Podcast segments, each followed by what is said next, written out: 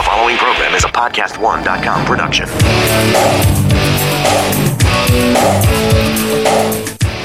So glad you're with us on the Clark Howard Show, where it's about you learning ways to keep more of what you make. On the web, clark.com. When you want deals, clarkdeals.com. Got some new fun deals for you right now on Clark Deals. And when you have a question for me, clark.com slash ask. Coming up in 20 minutes. Wow. The price increases on some old prescription drugs are so unbelievably high. It is the ultimate Clark rage, and it's coming your way in 20 minutes. And later this hour, drones, drones, drones. So much talk about drones. And then at the same time, so much talk about autonomous vehicles. What about those two things together? A drone that you just set the destination on that flies you to that destination, that is not a George Jetson thing anymore. It is about to be something that is actually happening in just a few months from right now. So there was an item we posted on social media on Clark.com that I am stunned has gotten such big play that so many people have reacted to it, commented on it, and the rest. And it's just the way I am. I worry about every single penny, every dollar. I I worry about. So I'm at a fast food place and I place my order and the person at the squawk box gives me back my price. I said, "No, that's too high. That couldn't be what my order is." I said, Why don't you try it again? She said, Well, I gave you the special. I said, Why don't you try it again and ring up the items individually? And she said, You're right.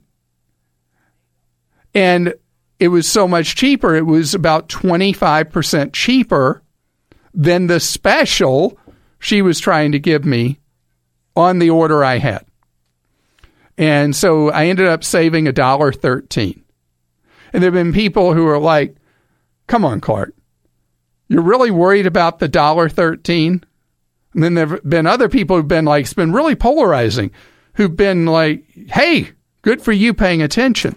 And the thing about it, with pricing anywhere you go, it's up to you to watch. Think how often you'll buy something at a retail store on sale and you get to the register. I only know places where you have concrete floors and shopping carts, and you put things on a belt and you ring them up.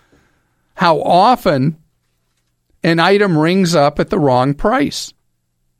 Happens over and over again. Well, what I do is before a cashier starts ringing up, I make sure everything is unloaded from my cart and I'm watching item by item.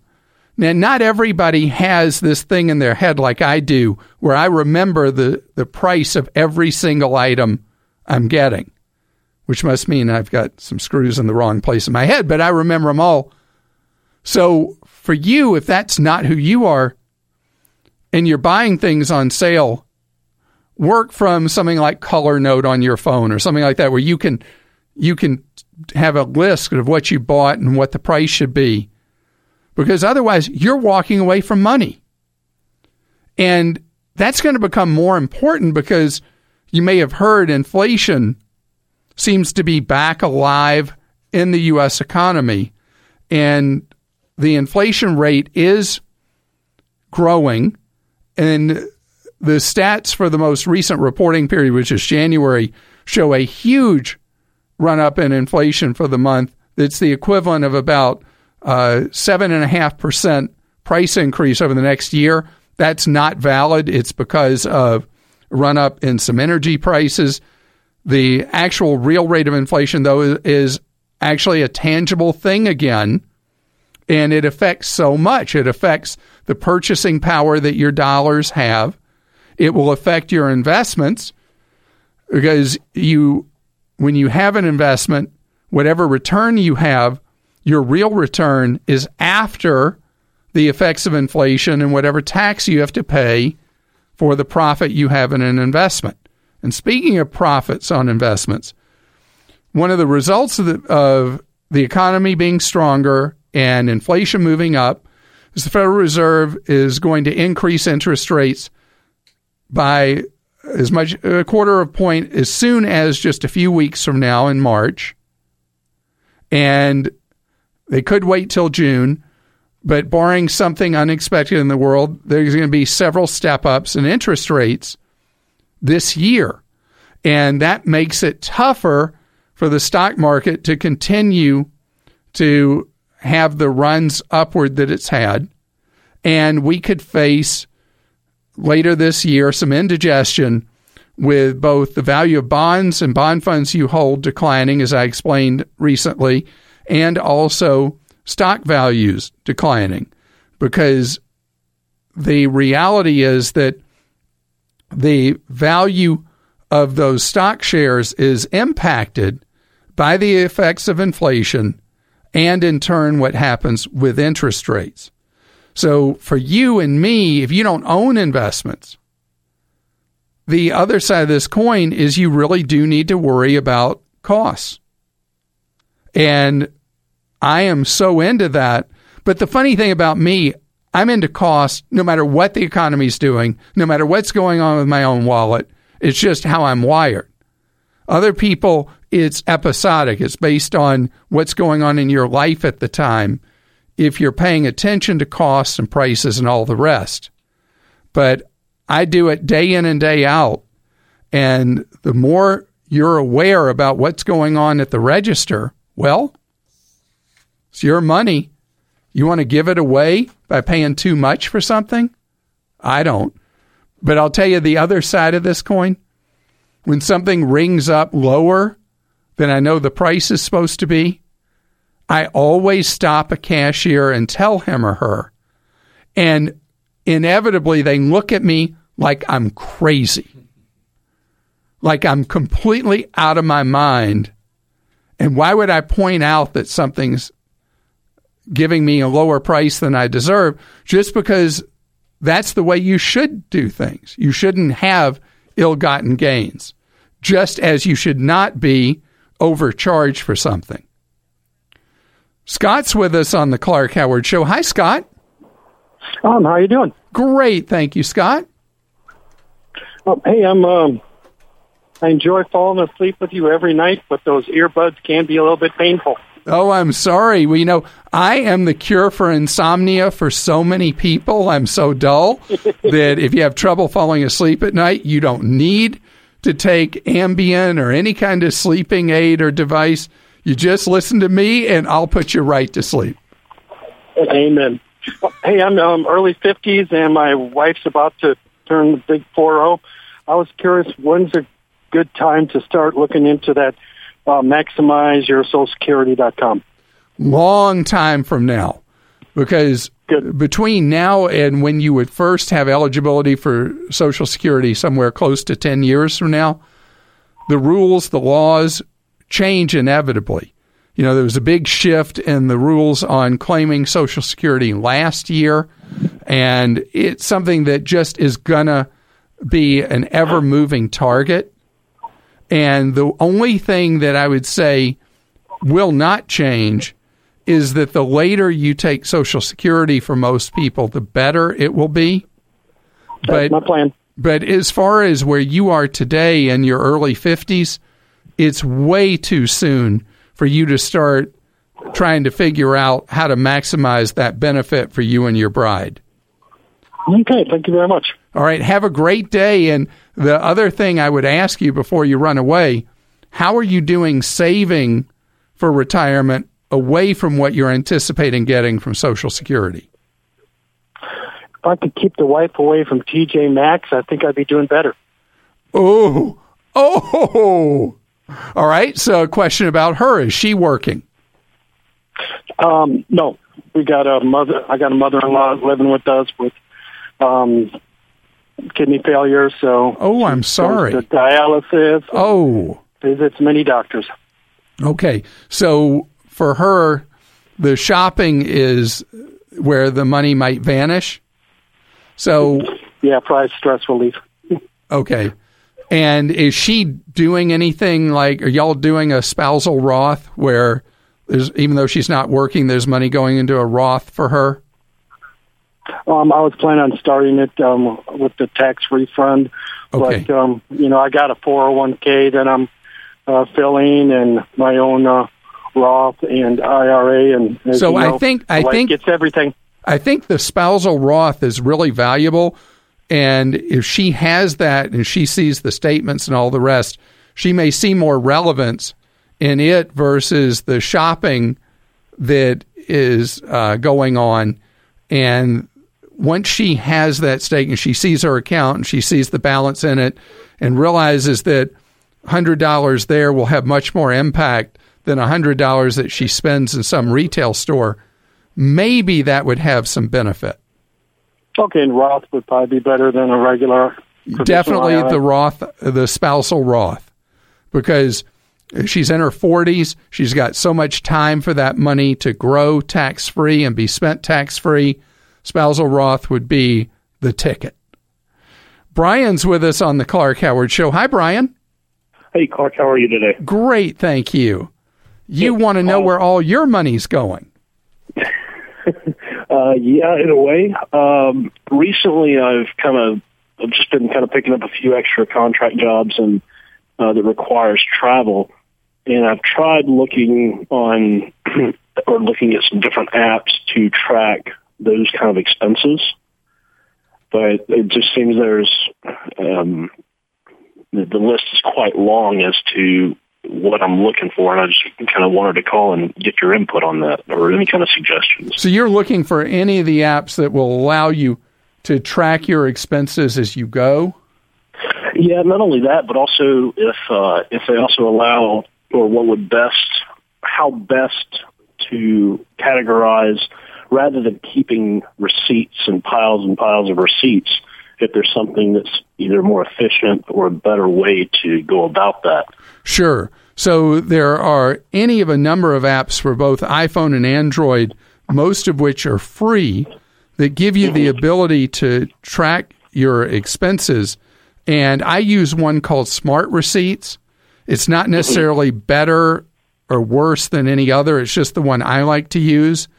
And the way it works is when I have a receipt, um, I take a picture of it with my phone, and then it basically categorizes.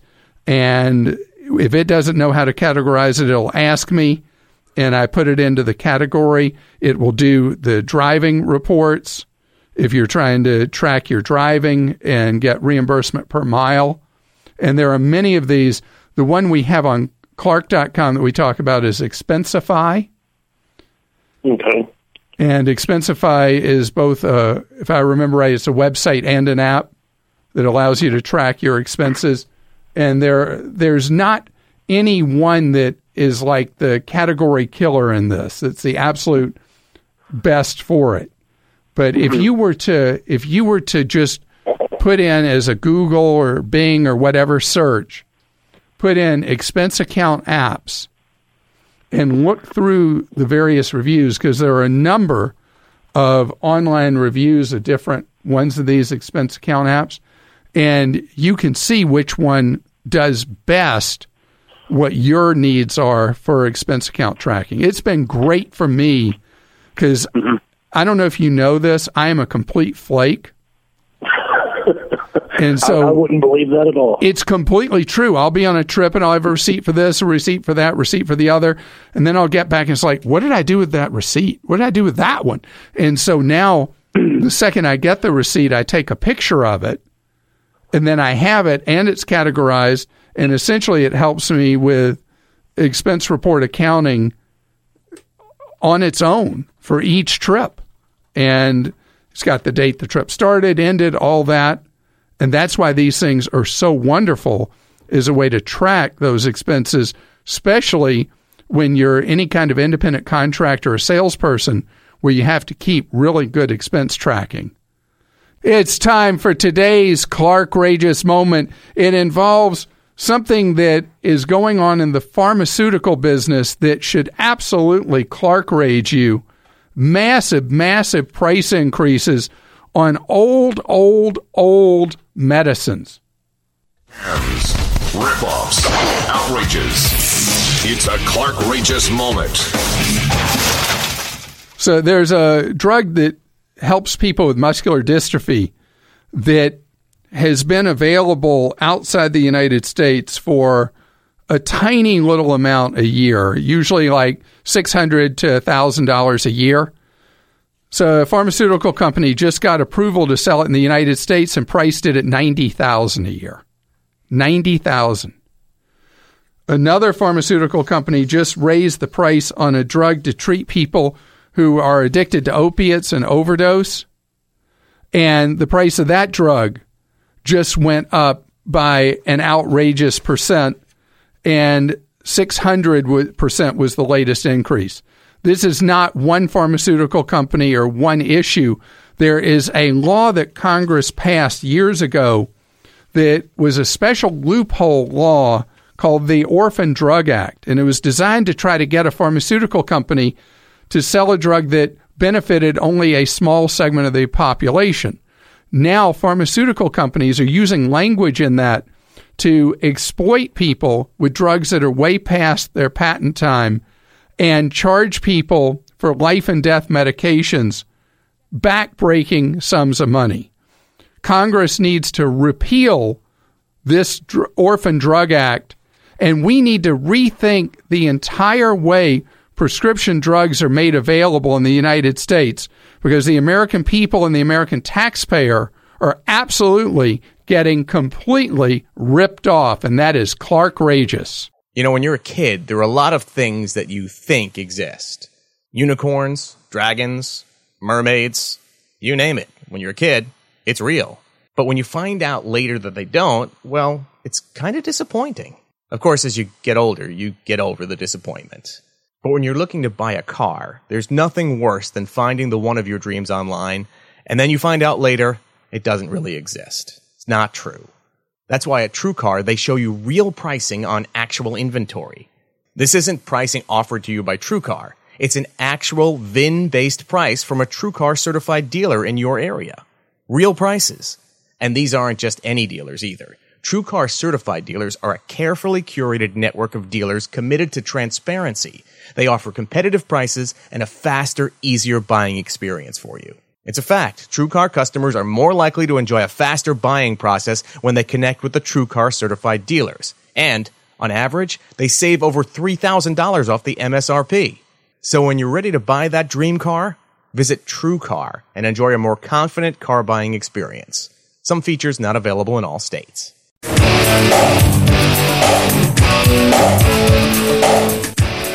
Glad you're with us on the Clark Howard Show, where it's about you learning ways to save more and spend less. And don't let anyone ever rip you off. Clark.com is our web address. Clark Deals, our bargain site. And when you have a question for me, clark.com slash ask. I am going to have to go back to the UAE because the first drone flying taxis are going to start flying in four months. These things are one person taxis that are completely robotic. You get in one and you put in your destination, and then it takes off and it flies you to your destination in your own personal aircraft. You don't have to know how to fly. You don't have to know how to do anything other than set your destination. And I should have said the UAE is United Arab Emirates, Dubai, Abu Dhabi, blah, blah, blah. There's a lot of Emirates. Anyway, so the the device is the EHang 184, I think is the actual model number. And they launched it at CES last year, but it wasn't ready for prime time yet. Now it is. I remember at the time there were stories that you will never, get to fly in this thing, that were just totally saying this is sci fi, it's not going to happen, and all that. And then today it was reported that the Dubai flying taxi is actually going airborne in just four months. Now, you can't weigh more than 220 pounds to fly in it. So if you weigh more, you got to go on a diet. Then you got to fly to Dubai and go in it. But the whole Jetsons thing is coming to life. And I want you to think about that we're on the cusp of an era that Uber has been talking about as well. You being able to fly around in a robotic controlled personal flying machine and what that means in terms of all our conversations around the United States about roads and traffic and congestion and infrastructure, when you're able to just get in your own personal flying pod and go somewhere. Now, you don't want to be one of the first, let's say, 10,000 rides in one of these things because you don't want to be part of malfunction junction and you're up in the air and then suddenly uh, things aren't going so well. So I'm actually not going to go to Dubai this summer. It's too hot in Dubai in the summer. Maybe next winter, once they've had enough flights of this thing, I'll go do it. So its top speed is slower than most cars. It'll only go 100 miles an hour and typical cruising speed would be uh, 60, 65 miles an hour. But if you think about you're not having to follow a road, you're not having to worry about red lights, you're not having to worry about traffic, and you just fly a straight line to where you're going, think how fast you'd get there. So for me to get to the studio, I live very close to the studio, and it takes me, depending on traffic, 10 to 15 minutes in a flying drone, I'd be there in roughly six minutes. And it would always be six minutes. And if you're worried about crashing into other people and all that, the technology now available to allow for safe spacing between little flying pods is tremendous. And with all the new cars coming out that have the adaptive ability to avoid collisions, a technology first brought to the most expensive of the Mercedes vehicles, now spreading across the automotive fleet at even mid price car level, non luxury cars. The Teslas have this technology.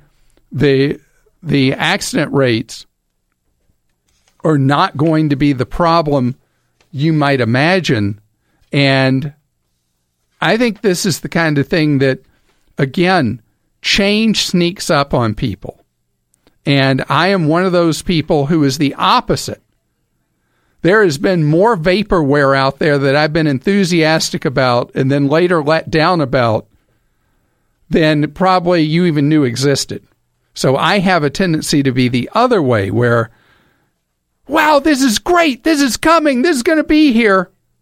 And then later Somebody will say, well, what happened with so and so? I'll say, well, they went bust.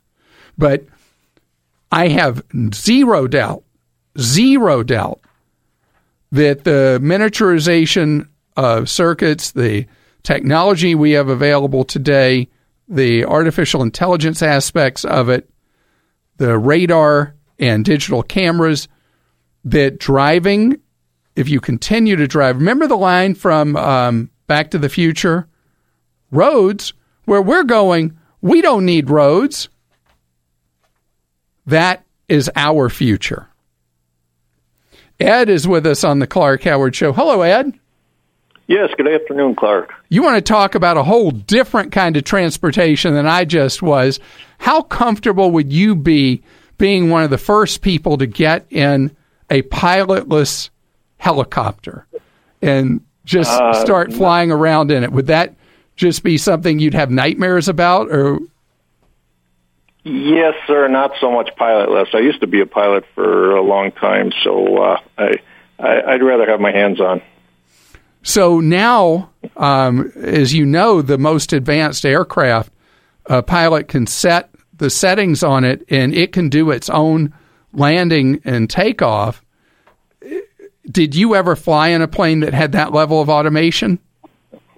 No, I haven't. No, I mostly flew, uh, smaller prop planes. Okay. And you know, at one time, many, many years ago, I thought I wanted to be a pilot. And unlike you, I was not successful in the cockpit.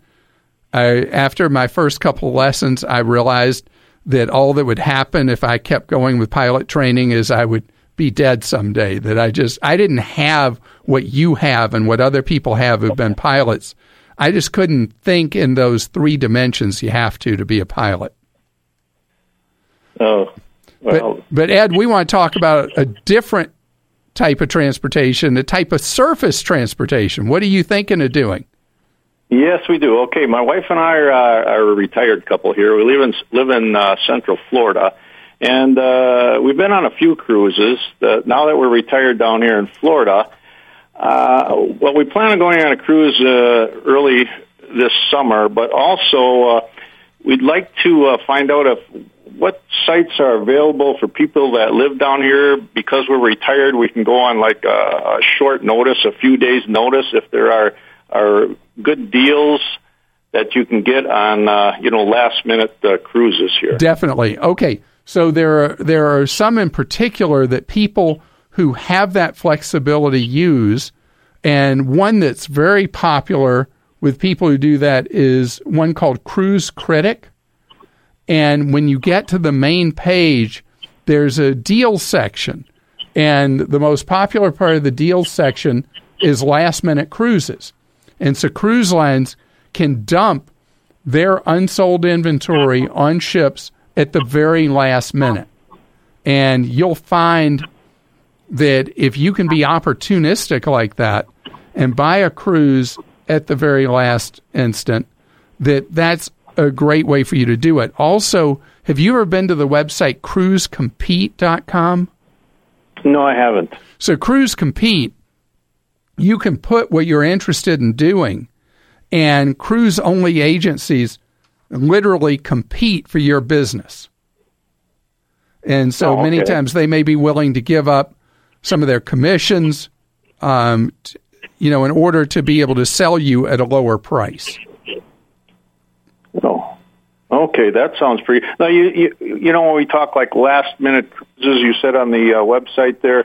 Uh, what is it generally? Uh, are they talking a few days or like a, a Generally, two, with a you know? cruise, last minute is less than three weeks before sailing. Oh, less. Okay, less than three weeks. Because you think about most people that are buying a cruise, they're not like you. They're not living, uh, gosh, if you're in Central Florida, you're 50 minutes or so from Port Canaveral, which I think is the biggest U.S. cruise port now.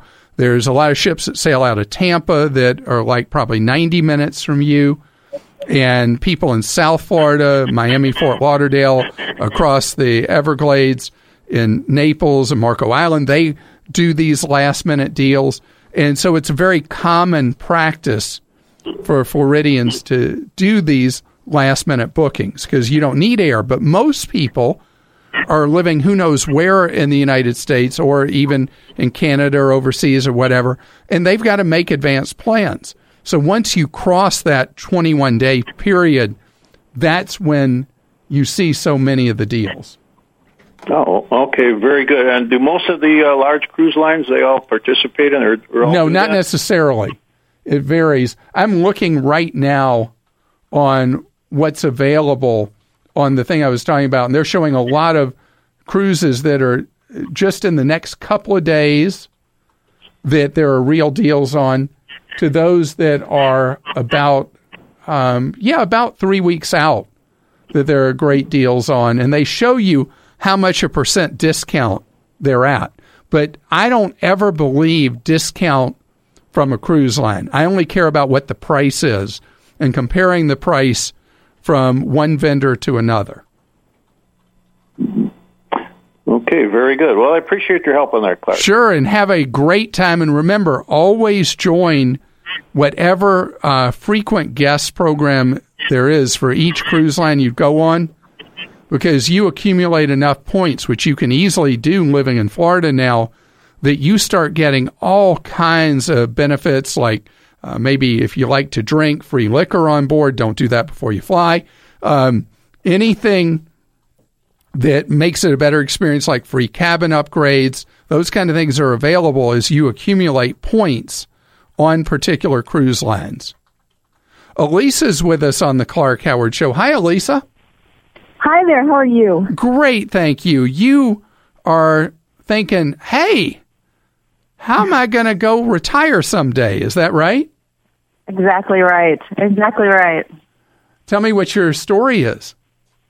Well, um, years ago, when we were in our 20s and just starting a business, well, we also had, uh, well, no, it was by our 30s.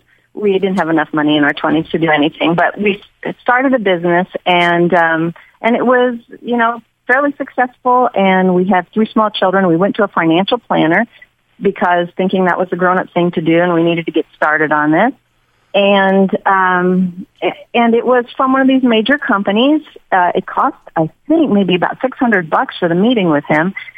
And he, it when he gave us our review of what we should do, it included uh, most of our money going into an insurance payment that he said would guarantee. Oh my goodness! At, right. So Were you I'm sold not, something you know, known as a variable universal life policy or universal life policy? Well, I wasn't sold it because that idea, you can't get something for nothing. And that idea scared the heck out of me. Um, including at the time, he wanted us to contribute as much as $800 a month, which we didn't have, okay. but, you know, anything we could put into it. So that scared me off of financial planners, to be quite frank with you. I just then was skeptical, cynical, distrustful. And then, um, so I put little bits of money into the stock market and had about $40,000 in a, a trading account. I had put some money in IRAs, but uh, not a ton and not invested particularly well. Some on particular stocks uh, rather than mutual funds. But so in this active account had about forty thousand dollars, which was halved um, in 2008 uh, in the market crash. And then uh, I thought, oh, you know, now I can't trust that. I, I can't afford to lose half of my money. Sure. And since that time, we have, you know, we have paid off mortgage, uh, paid off our business mortgage, put three kids through school. The last one, you know, in her second year, but uh, we're, you know, in a position to have that paid no problem. And we owe nothing, but we've accumulated cash because if I see it in my bank account, I can trust that it's there but I know that that's not sustainable for retirement. And your business and, is, your business continues to do well, and you generate a nice yes. net profit each year. Correct. Okay, we're going to talk about this straight ahead. What is the tool that you as a business owner can use to build up money for retirement? And the being a business owner is a key ingredient to you being able to amp up your investments and savings and retirement available money so much quicker than normal earthlings can do. We're going to talk about how you get that done, Elisa. So hang with me. Elisa rejoins us on the Clark Howard Show. And Elisa, you were hitting me with a dilemma that happens to so many small business owners. You've been investing in your business over the years. Uh, you went to somebody who you realized was trying to swindle you out of your savings with a terrible insurance product and you, and you lost money in the stock market buying individual stocks and you're like, what do we do? Right? yes, yes. All right. So as a small business owner, you have access to one of the greatest savings tools there could ever be known as a SEP, an SEP. You're allowed to save this year up to $54,000 in a SEP, depending on the profitability of your business. Can you do that if you're incorporated? Yes.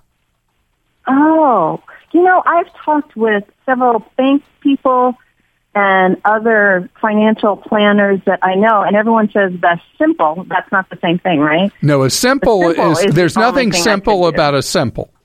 Simple requires pretty extensive paperwork. A SEP does not.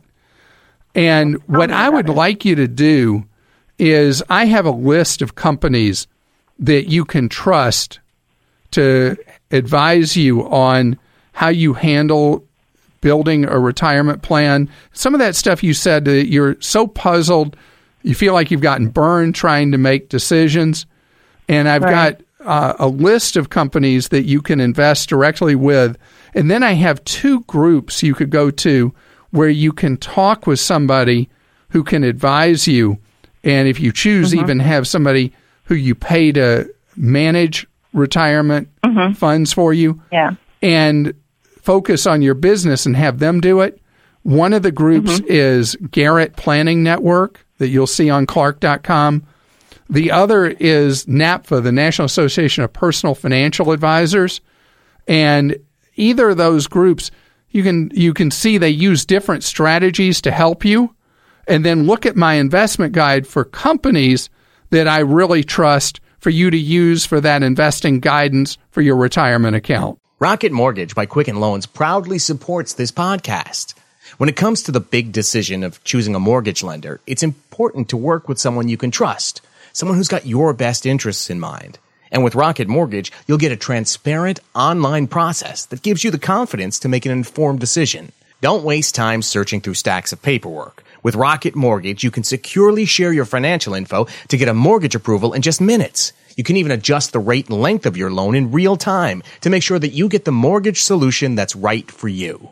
So whether you're looking to buy a home or refinance your existing mortgage, you can lift the burden of getting a home loan with Rocket Mortgage. Skip the bank, skip the waiting, go completely online at quickenloans.com slash save. That's quickenloans.com slash S-A-V-E. Let Rocket Mortgage help you get the exact mortgage solution that you need. Go to quickenloans.com slash save. Equal housing lender licensed in all 50 states. NMLSconsumeraccess.org number 3030.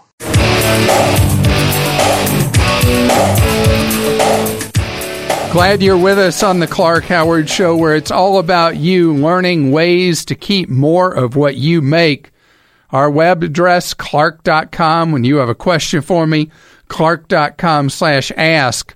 Coming up in a half hour, oh man, it's really upsetting for me to see the stats on the carnage on our highways. New numbers just in that give you pause and tied in with it on the same day but unconnected survey data from AAA on how many people are out on the roads when they are maybe under the influence, maybe they're texting, blowing through red lights, and creating danger for everybody on the roads. We're going to talk about that in a half hour, a call to action for you.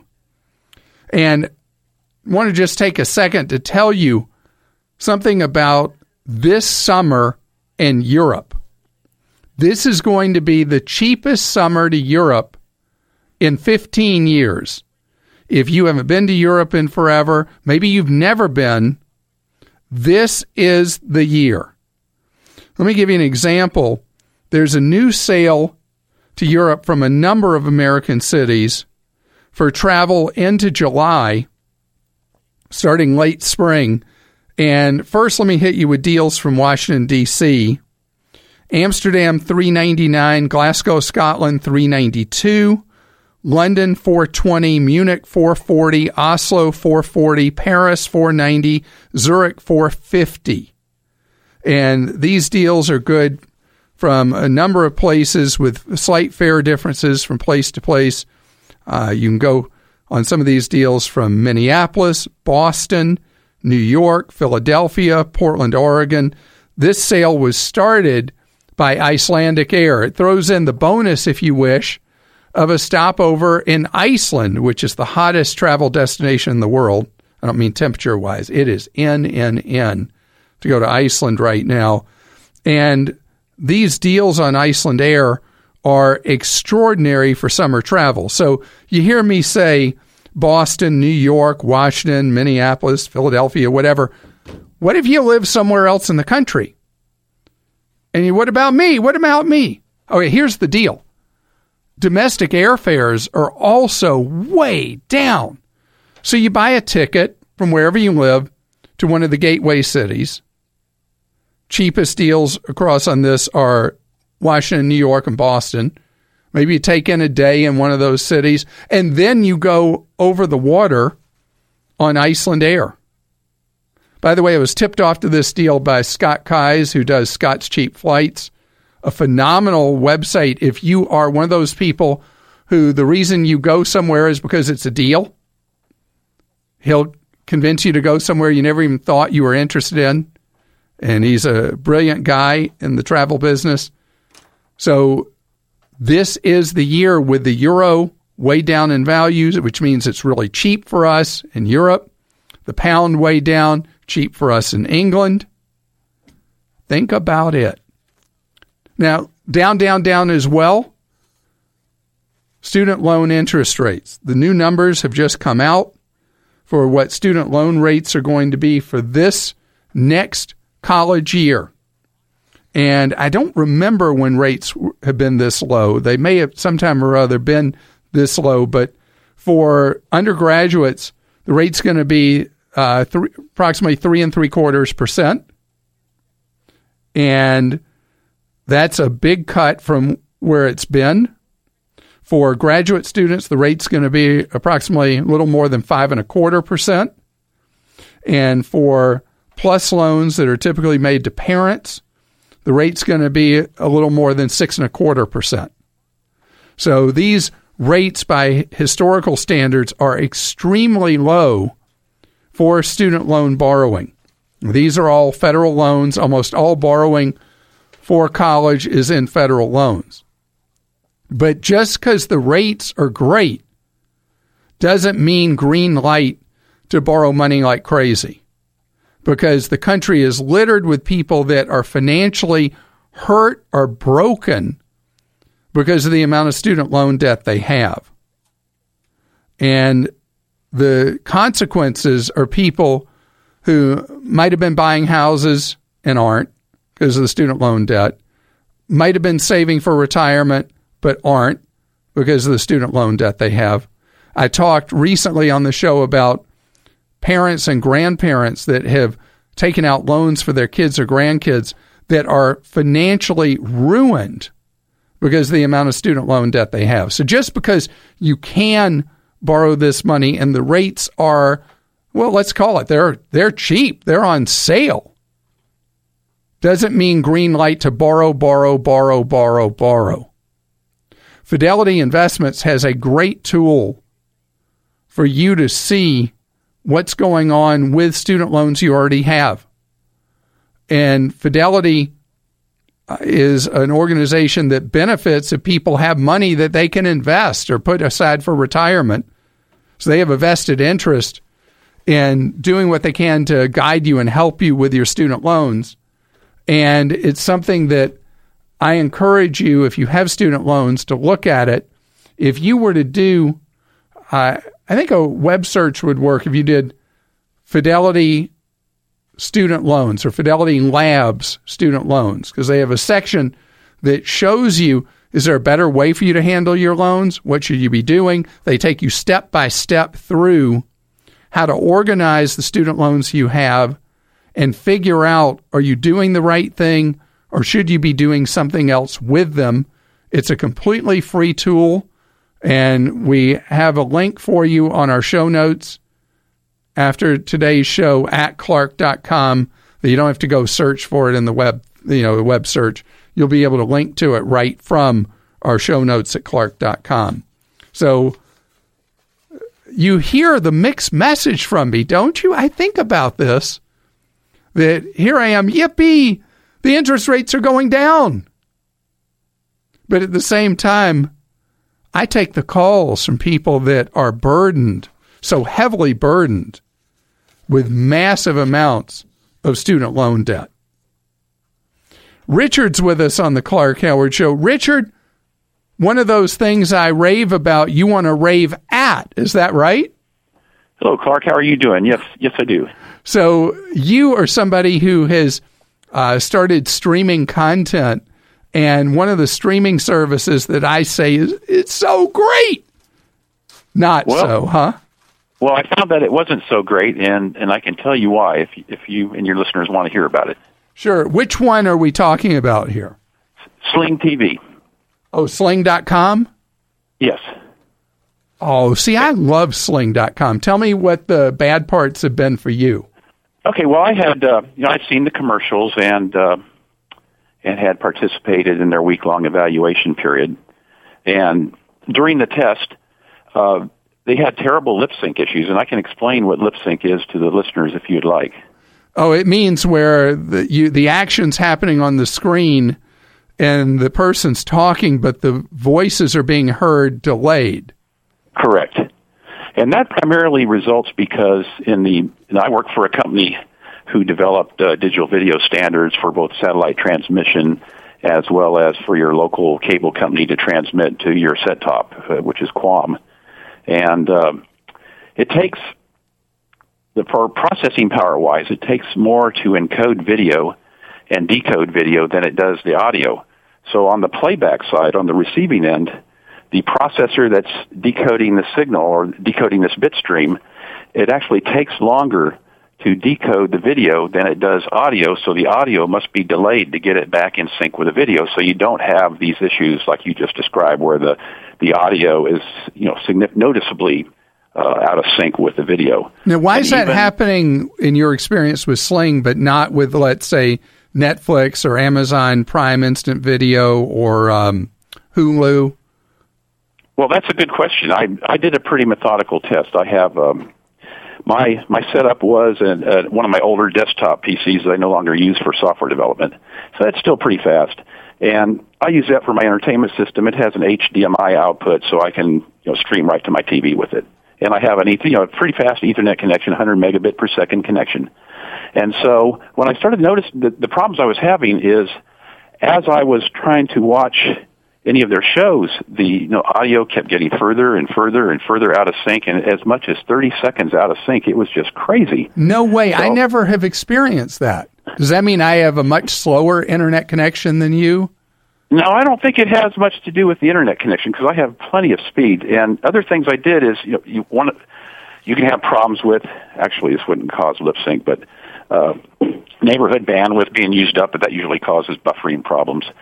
Um, I tried you know different times of the day, like day time of the day is like early afternoon when when uh, there should be light internet traffic. Uh, tried it in both Windows and Linux, even on a on a Raspberry Pi 3 that I've converted over to uh, being a streaming box, and all had the same issue. So, you know, knowing that some ISPs mess with data when uh, with companies that they're not happy with, and I guess Netflix is one of the companies that uh, a cable provider has had those issues with in the past. I have a, a VPN connection which I use uh, primarily for uh, if I'm on a public Wi-Fi, I can use it to make sure that uh, my my data can't be uh, sniffed or or uh, you know hacked and, and used against me. I tried it both with and without my VPN service, and I had the same issue. So there's no way my ISP could be messing with my data because they have no way of even monitoring what the data is that's being transmitted over their network. Now, So by the I way, I, while you're talking, I've been looking online, and there are other people complaining about the lip sync issue, and there's a Reddit thread on it. There's also an article not specifically talking about Sling, but talking about streaming services that's on CNET that talks about how you repair that problem if you're having it with one of your streaming services. Well, I'll have to check that, but I, I, I did the search as well, and I saw just the uh, preponderance of uh, lip sync issues. That seems to be the common denominator for problems with Sling TV. All right, I'll tell you So what we'll do because if you call customer no service there, you're not going to get a real answer. So we're going to call uh, Sling uh, Media Relations Department, which is actually at Dish Network, and Right. see if we can get an answer as to what technical issue may be that people are having the problem because they want this to work, and the price of it, as you know, is a great price. So. Oh, it is. So it's uh, something I will see if we can get an answer to for you and for others. Well, from a user point of view, a, a user should not have to tweak their system to get their Exactly, exactly. So that's why the the thing to address with them is what are you going to do to fix this so that people don't want to disconnect your service because you're making it too hard for them to enjoy watching your television. And I would gladly use it because I've I've saved a hundred dollars a month just by getting rid of my uh, my uh, video s- provider's uh, service and going nothing uh, going to strictly streaming. And you know, I, I don't know if you heard me mention before, Hulu is coming up with a product like it where you'll have the uh, video catalog like they have now or library of content, and they're going to have all the live channels too. There's going to be a lot more than the eight dollars or twelve dollars or whatever Hulu is, depending on which level service you get. It'll probably Right. be around a forty dollar or thirty dollar product. But we're going to have a lot of choices like this moving forward. And so Sling was really the first one to provide a live TV product at a very affordable price. It starts at $20 a month, depending on how much TV you want to buy. So we're going to ask them for you, Richard, and hopefully we'll be able to get a meaningful answer how they're going to address it. George joins us on the Clark Howard Show. And George, you've been in the process of trying to steadily build up your credit. It's great to have you here on the Clark Howard Show. Tell me where you are right now in the process, George. Um, well, I've already got one credit card. I got a one with a major bank that honestly, I'm, I'm probably after listening to the show recently, probably thinking about ditching that one. But I do want to have two, also off of your advice. And um, So does this I mean you have a, a credit card with Wells Fargo? Yes, it does. Okay. Don't dump that card because of all the ethical and legal issues at Wells Fargo. Keep that card because if that's the only credit you have, does it have an annual fee attached to it? no, um, it doesn't. Then, then I want you to keep that Wells Fargo credit card, and I want you to go ahead and apply for another card because the great you've already made it through the hardest stage of establishing credit, which is having your first major credit card Visa, MasterCard, Discover, American Express. Once you've got that and you handle paying it well and don't use a lot of the credit, you start building up a, a credit story that you can get that second credit card. And to establish good credit, you need a minimum of two major credit cards. Okay. Do you run a balance on the Wells card or is it something you pay in full? No. No balance. I always, I'm always paying it off before the payments due. Just Fantastic. Billed through me. All right. Then I want you to go to a website called Credit Card Tune Up. Okay. and you'll be able to, based on your charge pattern, see what reward card you should get. Because if you pay your balance in full every month, you should be not only building up your credit more, but you should be getting rewards for it. Now, have you set up a Credit Karma dashboard for yourself? I have not. No. I'd like you to go do that, and you'll be able to track the progress with your credit score over time. And they'll suggest you, it's free to do and use. They'll suggest to you what credit moves you need to make to keep raising your score. Okay. And I would say get a second card now and then give it a half year. And then at that point, go back to credit card tune up, pick another card. And then at that point, don't dump the Wells Fargo card. Keep it open. Just don't use it anymore. And then you'll have a much wider snapshot of credit for lenders to look at. You'll be in great shape. Okay, you want to keep your favorite podcasts like this one free to download, right? Well, then all you have to do is complete a short anonymous survey, which takes less than five minutes. Just go to podcastone.com slash my survey to answer the questions. You can also get there by clicking the banner at podcastone.com. If you've done this in the past, we'd like to thank you, but we do need you to do it again because we want to make sure we're giving you what you want. That's podcastone.com slash my survey or click the banner at podcastone.com. Stay tuned for 60 seconds of AP News headlines right after this podcast.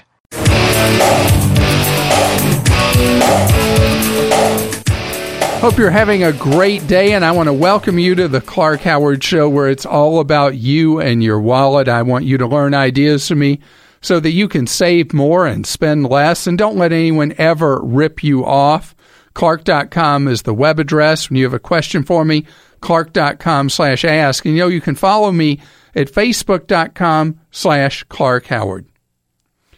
So these stats just in in the last little while today about the number of people killed on roads in the United States last year.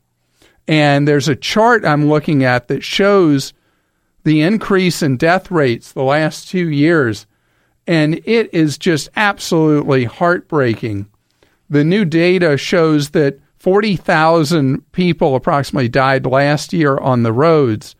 And that is a massive increase from two years ago. In fact, the National Safety Council reports that the increase is so great over the last two years that you have to go back over almost three generations to find a time period that there was an increase like this in the United States over a two year period. And it's not because we're driving more, we're driving a little more as the economy has gotten a little better. It's all about what we're doing behind the wheel. And the factors are just a real problem. Half of people, even though everybody says by their own admission, yeah, I shouldn't text, half of people admit they're texting while they go down the road. Half. And how about red lights? Okay, so yesterday I'm in an intersection not one, not two, but three cars blow through a red light. I mean, it was not yellow going to red, it was red. And I was on the side street. If I hadn't been watching and my light turns green, I had pulled out, bam! T bone time. We're getting like really careless. So here's the thing you have to control your own behavior. And if you're not, it's your choice. You may have heard my strategy after, gosh, it's been, I guess, four years ago. I came close to hitting a jogger because I was looking at my cell phone instead of looking at the road. And that was the day, thank goodness I didn't hit that person, but that was my day. That was the day I learned to change my behavior. And now, if I'm ever tempted to pick up my phone, I throw it into the back seat of my car. But do you know the technology exists today for a phone to automatically shut itself down, you know, keep the screen from coming active when a car is in motion? And that's a technology that needs to be widely available. I don't believe something like that should be mandatory, but it should be widely available for you to adopt to. Now, the funny thing from a AAA survey, I guess not funny, ironic, is that the greatest problems with the looking at phones while you drive is among people in their 20s. By far the worst. And people are always into um, saying teenager this, teenager that, teenager the other. Teenagers actually engage in dangerous driving behaviors like uh, blowing through red lights and texting when they should be driving at a lower rate than most any other age group. They're inexperienced, so they have more accidents as a result. But the big problem is people in their 20s. So here's how I handle it I give a lot more room to cars around me than I used to. And when I see somebody swerving, you know, in traffic where they're having a lot of trouble staying in their lanes, I know they're texting. I mean, come on. You know that's what they're doing. And think about somebody hurtling down the freeway traveling 25 yards a second and they're not looking at the road, think how far 25 yards is. A second. So, knowing other people are doing that, you and I, as ones who aren't, at least not at that moment, are the ones that have to be aware and keep ourselves out of harm's way as much as possible. I think I mentioned this the other day on the show that because my car automatically on the highway keeps me a safe distance based on my speed from the vehicle in front of me. I've learned that a safe distance is much more distance between cars than I realized it was. And that has changed my behavior when I'm actually operating the car instead of the robotics operating the car. And the red light thing, I tell you what's funny. Whenever I am coming up to a, a light that has turned yellow, before I finish stopping, I look in my rearview mirror to see if the car behind me is having any intention of stopping. And there's probably at least an incident a week where I have to press, take my foot off the brake, press the accelerator because that vehicle behind me is coming. And it's unfortunate, but it's part of how you have to drive. You have to almost have like eyes in the back of your head driving now. Now, this spike in fatalities, the good news is this is a temporary but tragic phenomenon. If you're somebody who ends up losing your life because of people driving crazy, um, you end up injured. Nearly 5 million people, nearly 5 million were injured in accidents last year. Think about that number. And so the great news is that the technology coming into cars is going to change this picture and bend that uh, fatality curve and injury curve back down. But in the meantime, really think about it. Think about me telling you about almost hitting a jogger. How would you feel if you killed somebody on a bicycle or who was jogging or walking because some message on your phone was just so important, you had to look at it right then. James joins us on the Clark Howard Show. Hi, James. Hi, Clark. How are you doing? I am doing just to the better side of fantastic. Isn't that wonderful? It is. And you are a generous sort as well. You want to help your son out. I do. What's happening with him? Well, he's in a college down in the Los Angeles area, and he has taken out some loans to get through uh, his education. Um, they are, in my uh, estimation, overpriced at 10% interest or so. And what? What? Yeah. Did you hear me talking earlier in the show about where interest rates are for the next school year? I did not. Okay, so uh, let me repeat this for you because something's really wrong with the loans he's in. This is a traditional four year college he's at? It is not. Ah. Do you know if the college is eligible for the federal student loan program? I believe it is.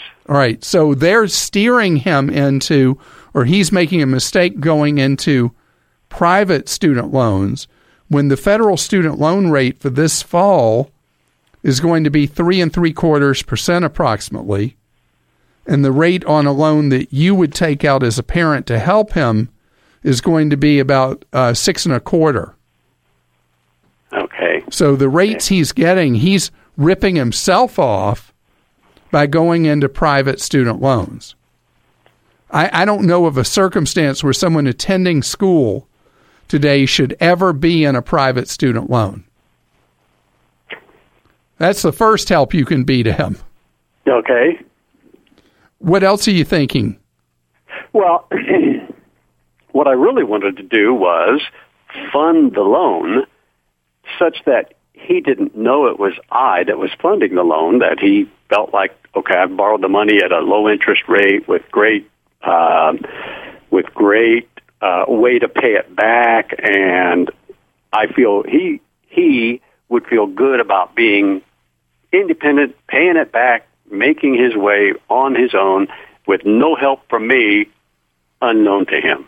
Huh. So I would like to just, you know, take a chunk of my money because I've got plenty, put it in a place where someone could manage the paperwork, bill collection, even tag his credit report if necessary. Okay, really believe it or not, the- there used to be such a service, and it went bust.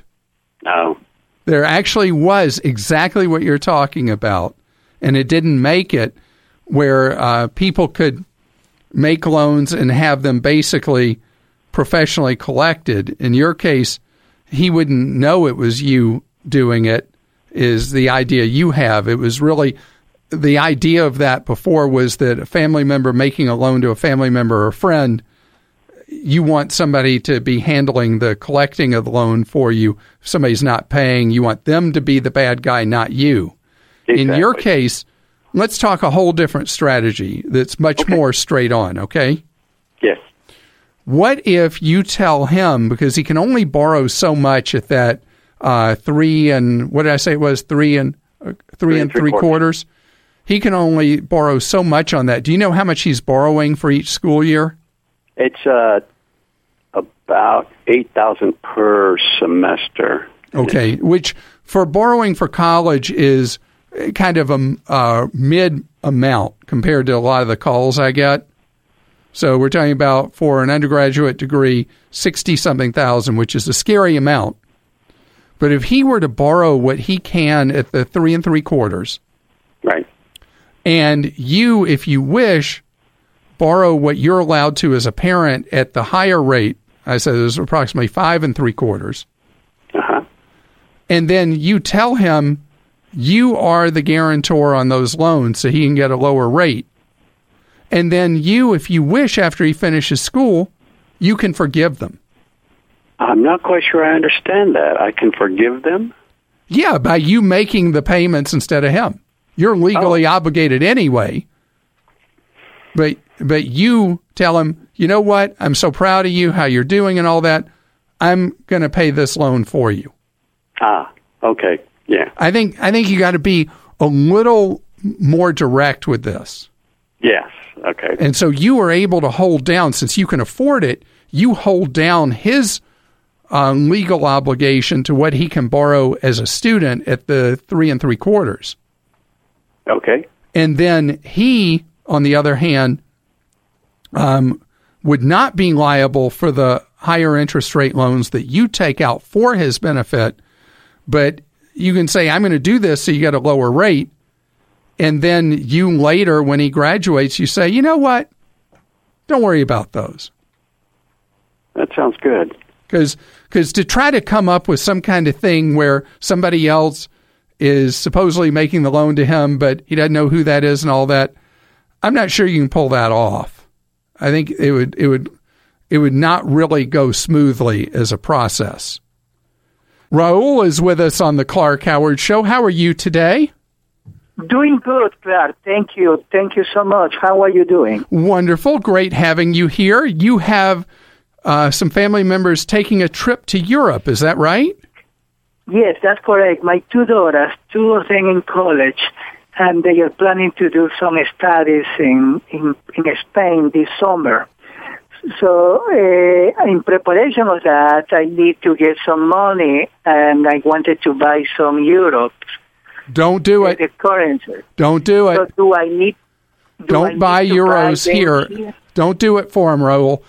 The the way foreign exchange works in the United States is a total and complete ripoff. If you get them euros here before they go to Spain, they're going to pay a horrific exchange rate to get those euros.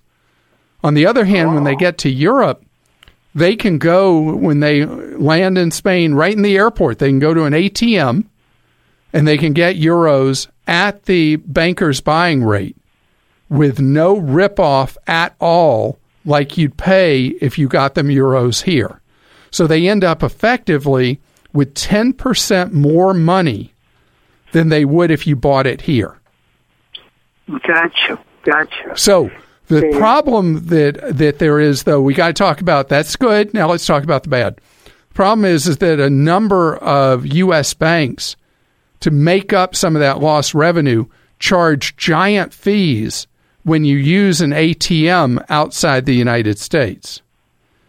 So before your daughters go, you got to get them a card where they're not going to get hit with those junk ATM fees, of which there are many ways to avoid them.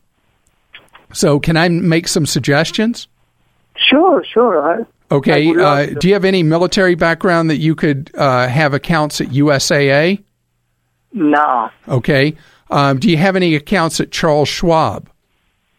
no. All right. You have time till they go this year.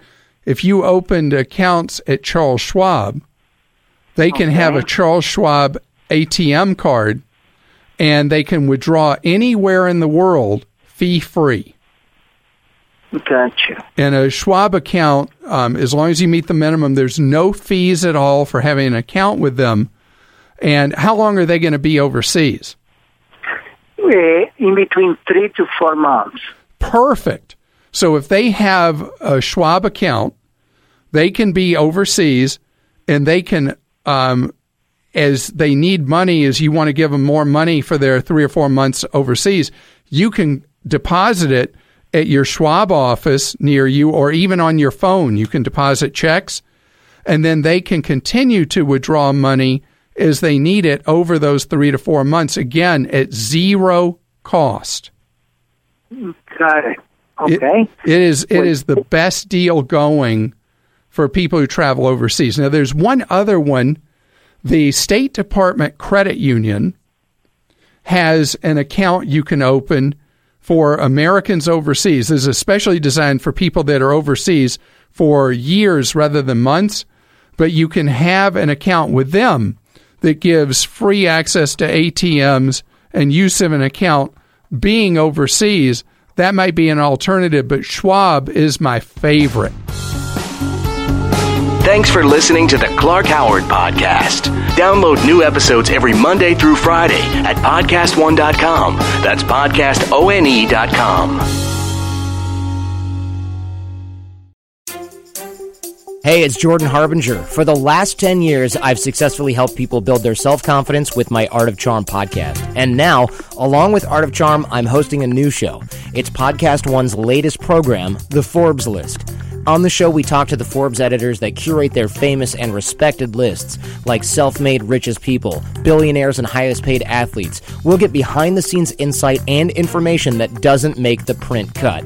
It launches this week on February 16th, so please subscribe on iTunes to the Forbes list and don't forget to rate us, review, and share.